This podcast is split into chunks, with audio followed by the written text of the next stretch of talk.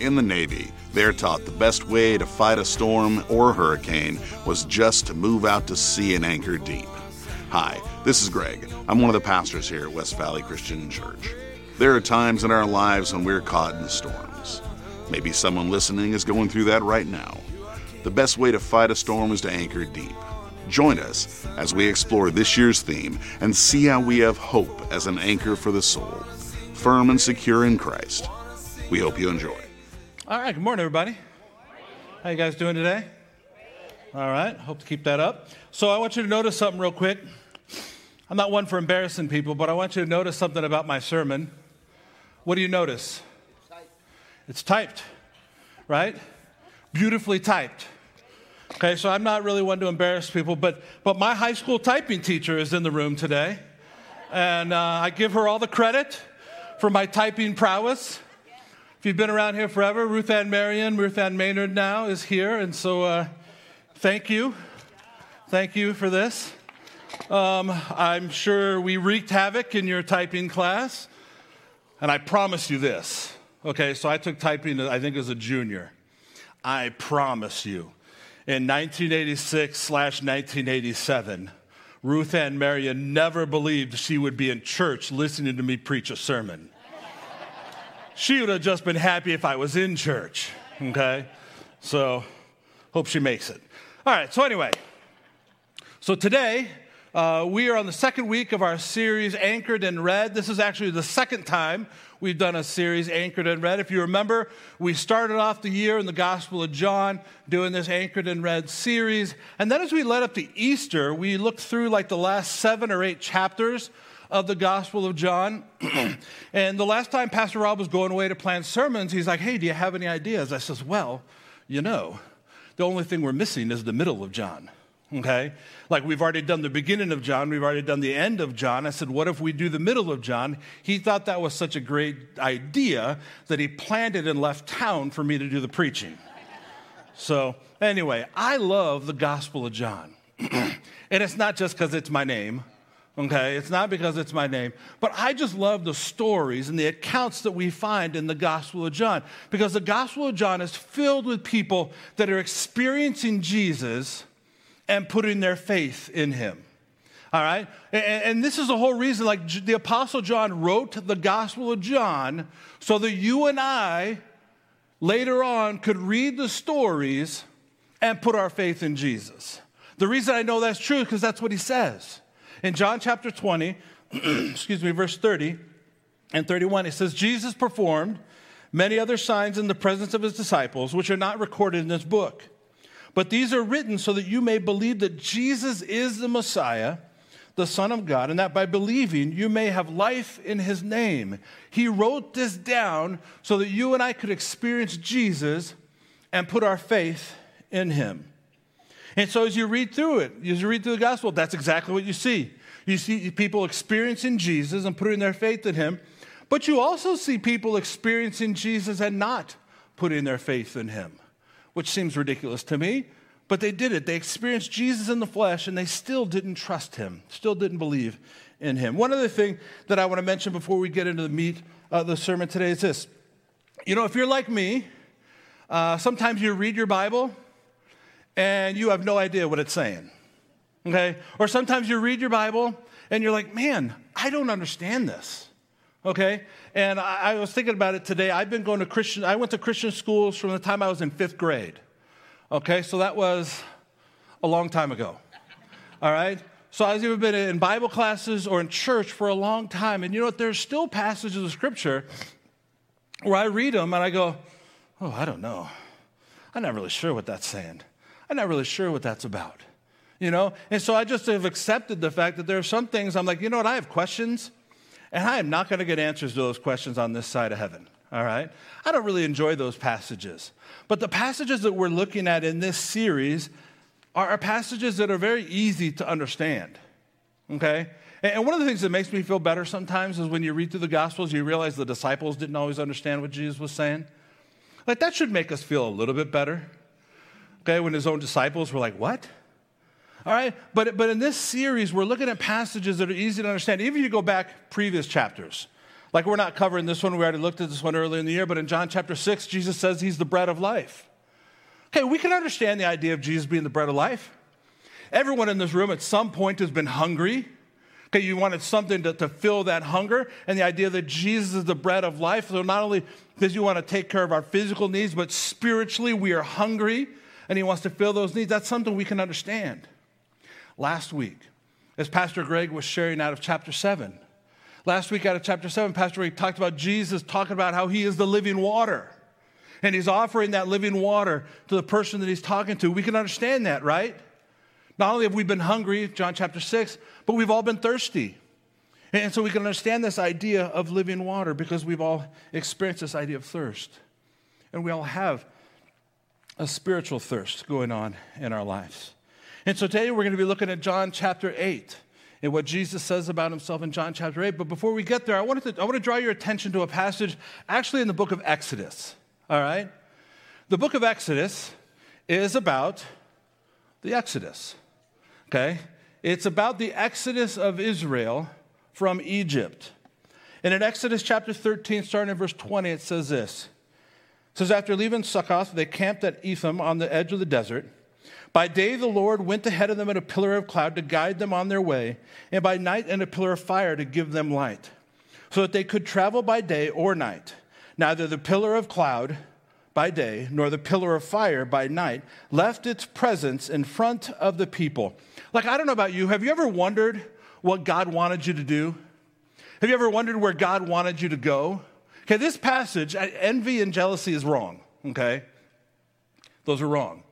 But this passage might make us a little bit envious or make us a little jealous because as the Israelites are leaving, and I'm assuming they have some apprehension They've been in slavery in Egypt for 430 years. They've been in Egypt for 430 years, and now they're leaving.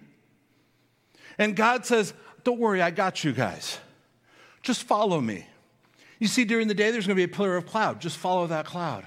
That's me leading you. There's going to be a pillar of fire at night. Just follow that. So, so that's what they did.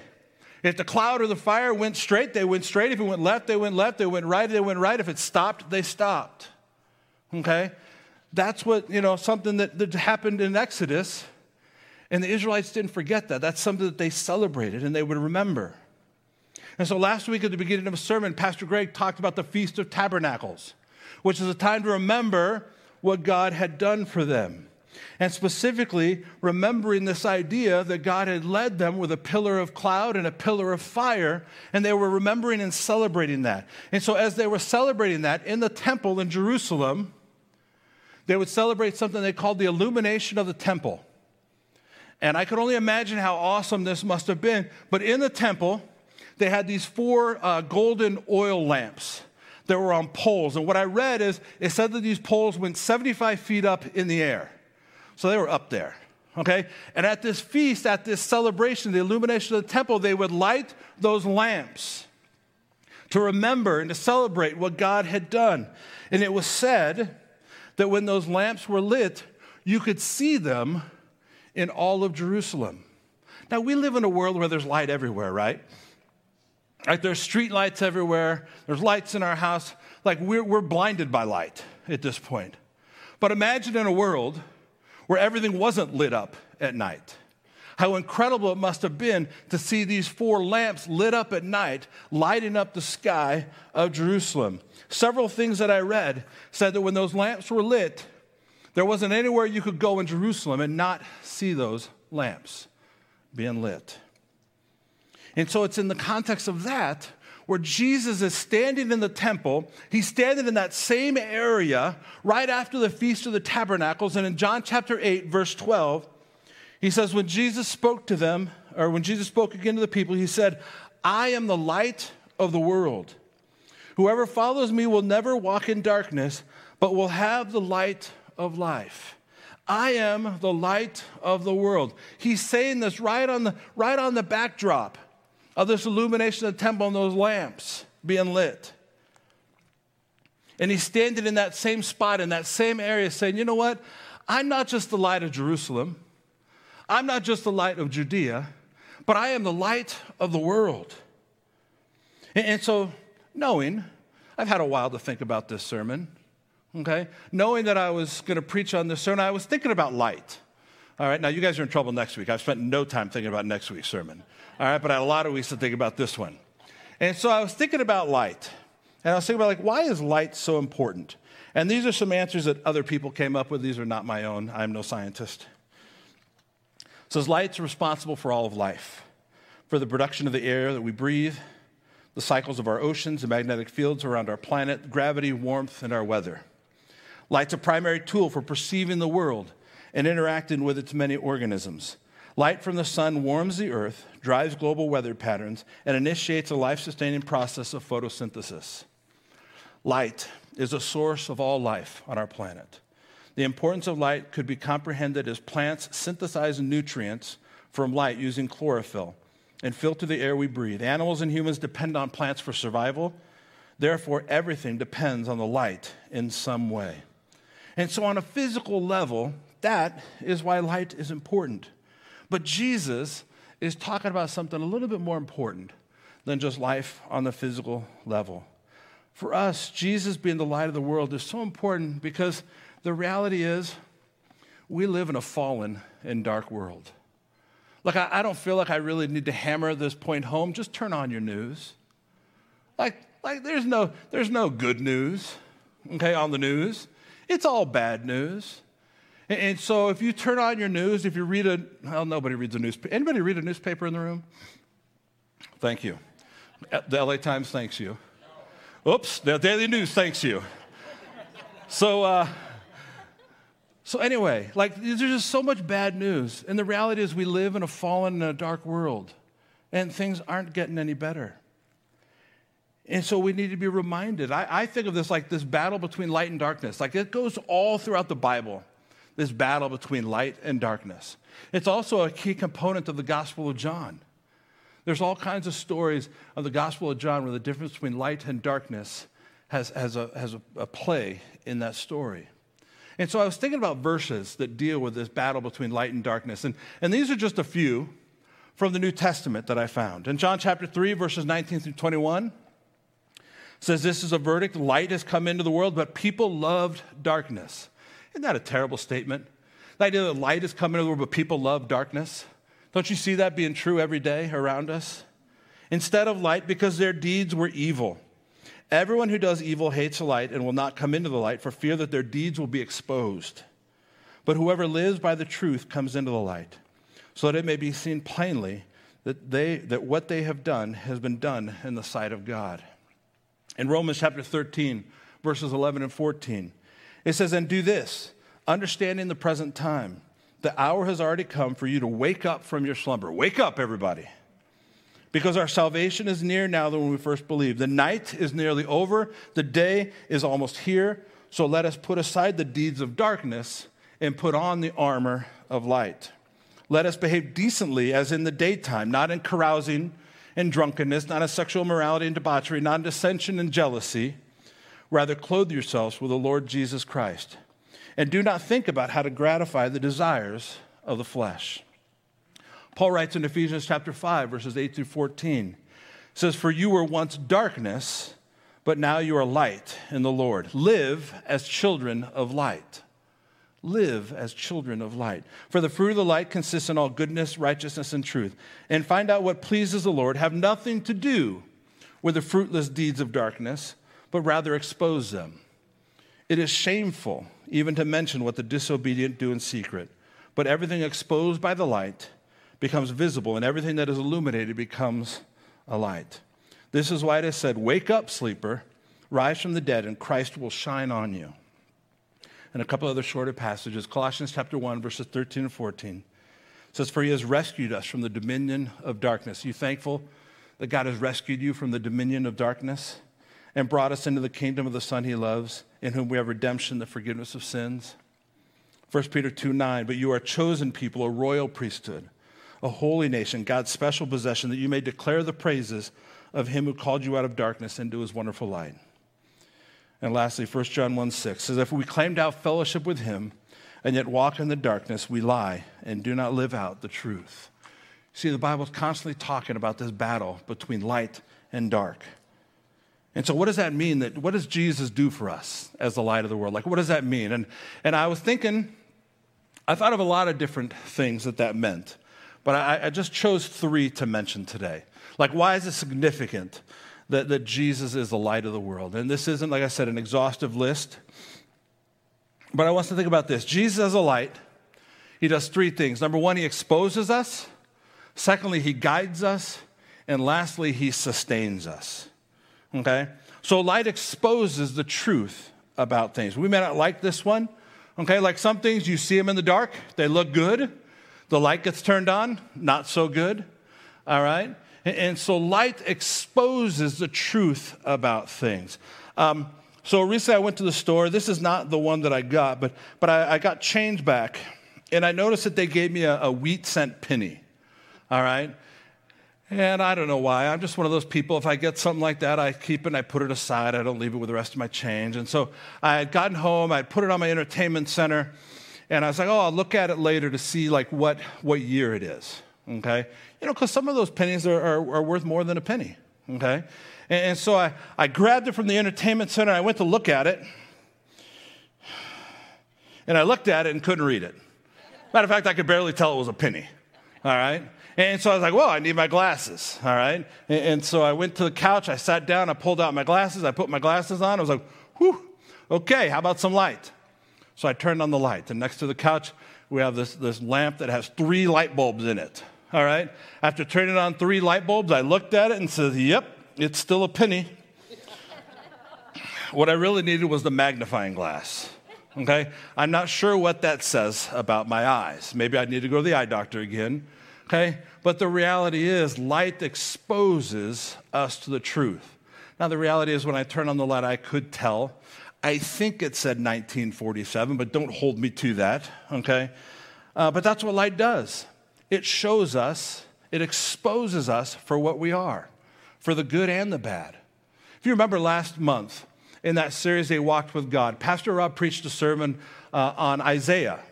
And in Isaiah chapter 6, after coming into the presence of God, Isaiah said this He says, Woe to me! I cried, I am ruined, for I am a man of unclean lips, and I live among people of unclean lips. And my eyes have seen the King, the Lord Almighty. Isaiah came into the presence of God, and he realized just how sinful he was.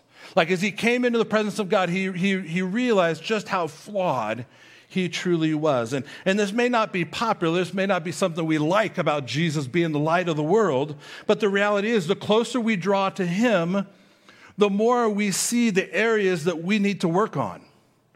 All right, the closer we draw to Him, the closer and the more we're going to see all the things that we need to do differently and the things that we need to change. And the reality is that's going to go on for the rest of our lives. Like, there's never going to be a point where I've made it. There's never been a point where I'm going to go, okay, I'm good, I'm done changing. God is constantly trying to share with us the things that we need to see, that we need to change, that we need to work on, that we need to improve. And so, if I'm preaching a sermon to you 20 years from now, that's still going to be true. There's still going to be things that the light of Jesus is exposing in my life that is showing me that I need to change.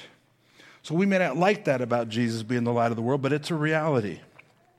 So, not only does Jesus expose us, but he also guides us. And this one's pretty easy to understand the idea of the light of the world guiding us. You ever been in the dark and you had a flashlight that was guiding you? I was thinking about it like this. So every once in a while, when my house is dark, I might be walking through my house in the middle of the night, and as some of you might do as well, you might accidentally kick a table or kick the end of your bed. Okay? And when that happens to me, I let out a shriek, ah! And you know what also always follows that? Laughter from my wife okay? I don't know what it is. You all think she's a nice and sweet person.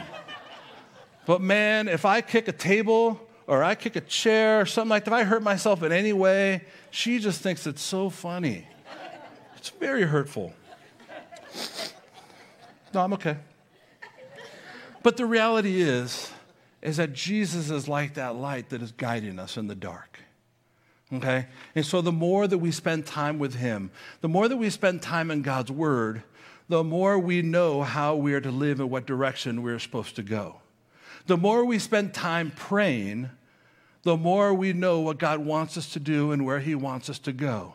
And let me just say this man, if you don't spend any time in God's Word, and if you don't spend any time praying to Him, asking for His guidance, you have no shot at following along on the path that He wants you to lead on. Like our nature is not, is not good. Okay? And so if you don't spend any time in His Word, if you don't spend time praying and, and seeking His will, you have no chance of walking down the path that He wants for you. Nor do I. We can't do it. We need Him to guide us. So He exposes us, He guides us, and lastly, the last thing I want to mention about that is the idea that He sustains us. Okay, those things earlier that I read that scientists had wrote talked about how without light, everything on the planet would be dead. The plants would die, all of us animals would die, we'd be dead. And so Jesus is the light of the world, and He sustains us and He gives us life. A chapter that we already went through earlier uh, in the year, John chapter 15, compares Jesus and us. He says that He is the vine and we are the branches.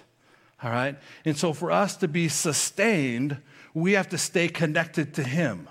All right? If we get taken away from Him or torn off of Him, we're going to die. Does that make sense? Okay, so I was sitting on my couch last night, minding my own business um, Christine and I were, I don't know what we were watching. We were watching something on TV. And uh, our, our like blinds were open. And out of the corner of my eye, I saw a massive branch fall off the tree in front of my house. Like it's a city tree, but they're going to claim it's mine. Okay? So, anyway, this massive branch fell off the tree. And, and luckily for us, it actually fell towards my house. And the only thing it did is it ripped my cable line down. Okay? I know. I survived a whole night. Christine and I survived the whole night without cable or Wi Fi. Okay? And guess what? You can't stream things without Wi Fi. All right? Took me a while to figure that one out. All right? But anyway, so this big old branch fell, and it, it looks good. It's nice and green as it's sitting in my front yard right now, waiting for me to get a chainsaw out to cut it apart. Okay, but the reality is it's dead all right? It's dead because it's been separated from that tree.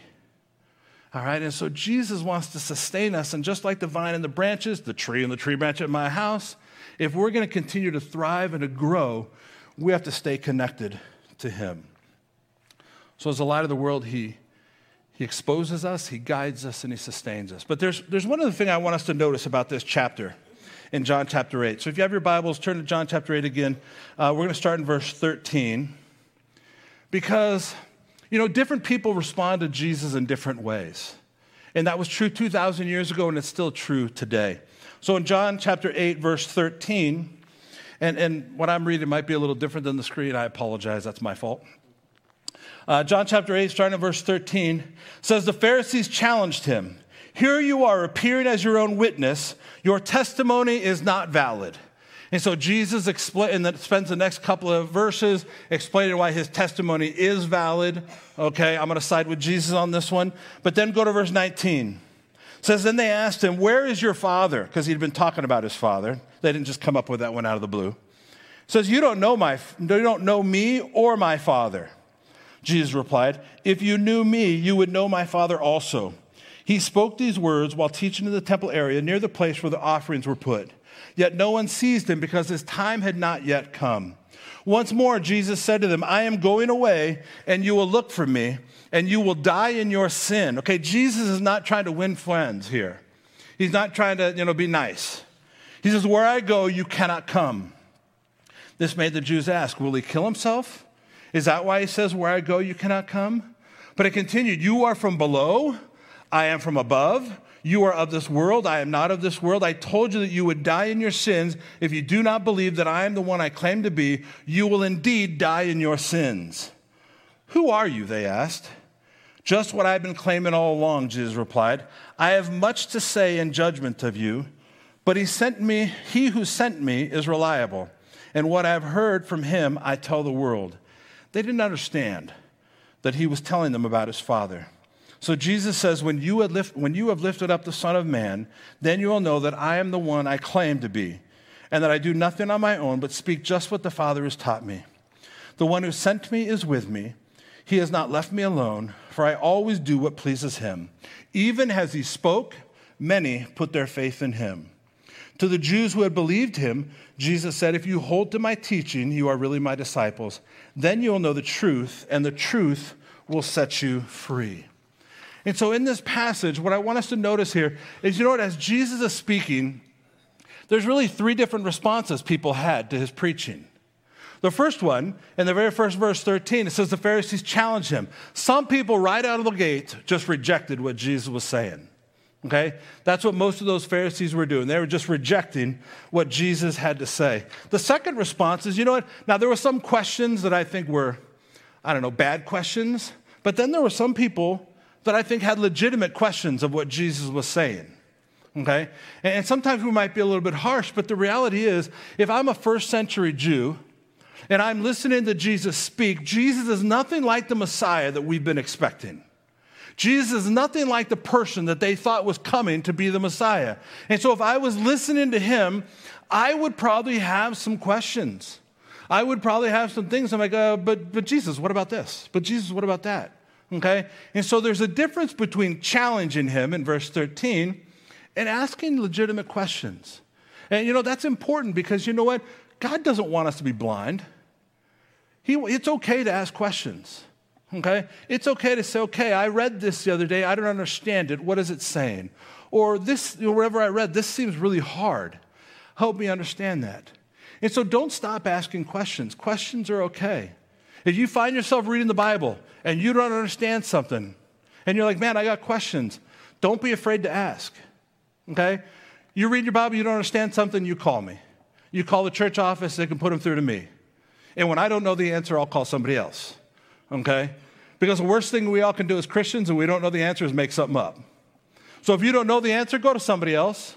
Like I can't tell you how many years. So many of you, you're new these last couple years, you don't even know who Pastor Kirby is. Okay, but Pastor Kirby here is 40 years. Even when I worked at a different church over in Northridge, if somebody asked me a question I didn't know the answer to, you know what I did? Yeah, Glenn, um, I've got a question. Can, can you help me out with this? Okay, there's nothing wrong with that. Legitimate questions are fine. And so some people rejected Jesus, some people questioned him, and then the last group of people who they're people who put their faith in him. And you know what? You and I have been called to be those people that put our faith in him, and not only we put our faith in him, but that faith is supposed to lead to obedience. Okay, that faith that we put in Jesus, we're following Jesus as the light of the world, our response needs to be obedience.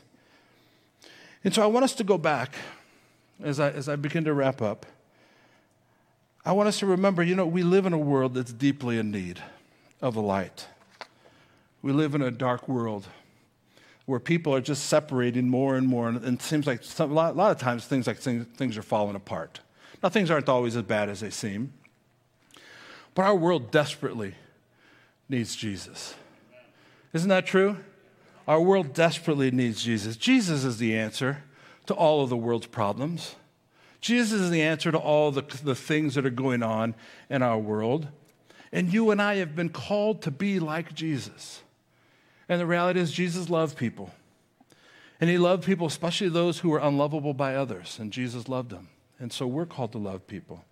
Jesus saw and helped the people that most of the other people around them ignored and just hoped would go away. Jesus stopped and helped those people. Jesus wasn't impressed by the things of this world, nor was he trying to accumulate the things of this world, and yet he stayed focused on what his mission was. You and I, we are not the light, but Jesus is the light. And Paul in 2 Corinthians chapter 5 verse 20 tells us that we are his ambassadors. You and I, we are Christ's ambassadors in this world. We are his representatives of the light in the world. So recently, uh, Christine and I were able to go away for a couple weeks on vacation. And we did a couple things that were really fun. Like we went to the Grand Canyon. Okay? How many of you have ever been to the Grand Canyon? How many of you have not been to the Grand Canyon? Okay, more of you in second service than first service. I had never been to the Grand Canyon. I'm 52 years old. I had never been to the Grand Canyon, and we had planned on going a couple years ago, and then some little event got in the way. And so we finally made it to the Grand Canyon. Let me tell you this about the Grand Canyon. I took a lot of pictures. My pictures cannot do justice to what the Grand Canyon is. I could sit and stare at that hole in the ground all day. Like some people would say that's all it is, a hole in the ground. I could sit there all day and look at it. It was so amazing. And, and we stayed in Williams, which is like 50 miles away, and it was just such a beautiful city. And so her and I, Christina and I, we went to dinner at night. And as we were walking uh, Route 66 in Williams, it just was beautiful. And they had benches everywhere. And so at one point after dinner, we just sat down on a bench and just enjoyed the beauty of God's creation. And, and I told you we were sitting on Route 66.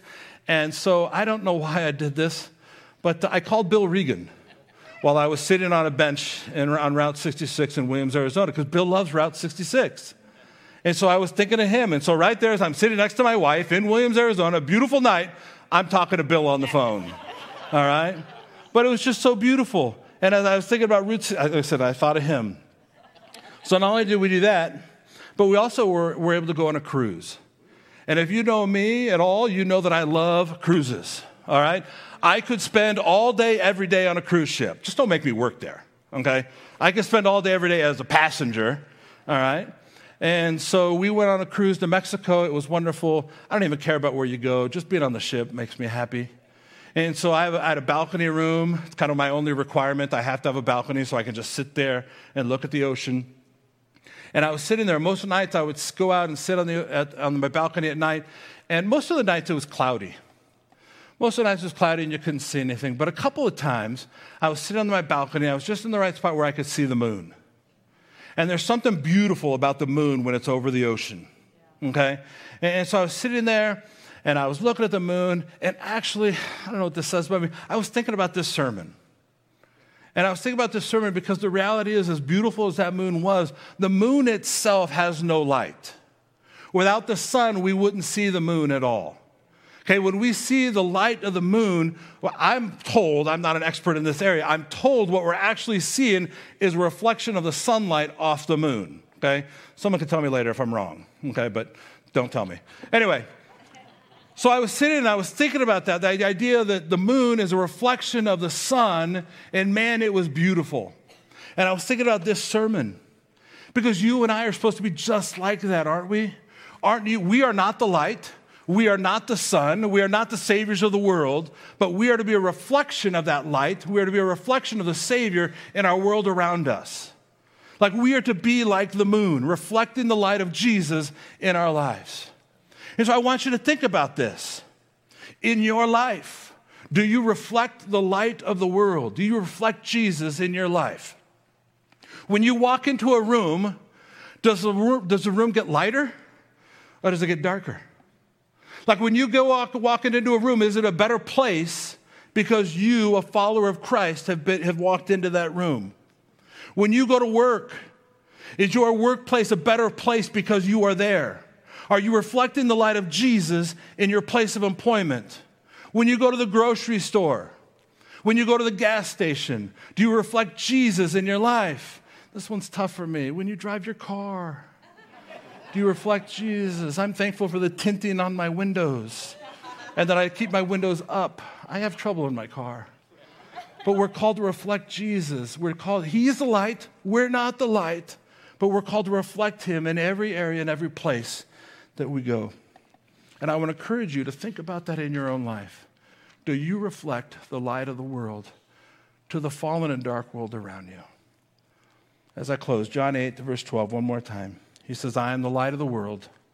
Whoever follows me will never walk in darkness, but will have the light of life. Let's pray. Father, I thank you so much for your word. I thank you for Jesus. I thank you for Jesus being the bread of life. I thank you for Jesus being the living water. I thank you for Jesus being the light of the world. Lord, I pray for us. If we do nothing other than this today. I pray you would help us to remember that we are to be a reflection of you in our world and that you would help us to, to, to work at it, to try to be a better reflection of you so that people, when they see us, they would see you. Thank you, Father. It's in Jesus' name we pray. Thank you for listening. For more information, please visit us at wvcch.org or you can join us live in one of our Sunday services. Have a great day.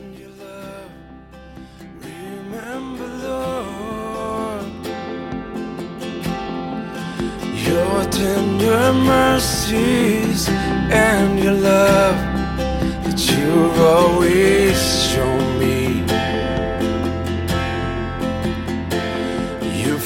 Forget all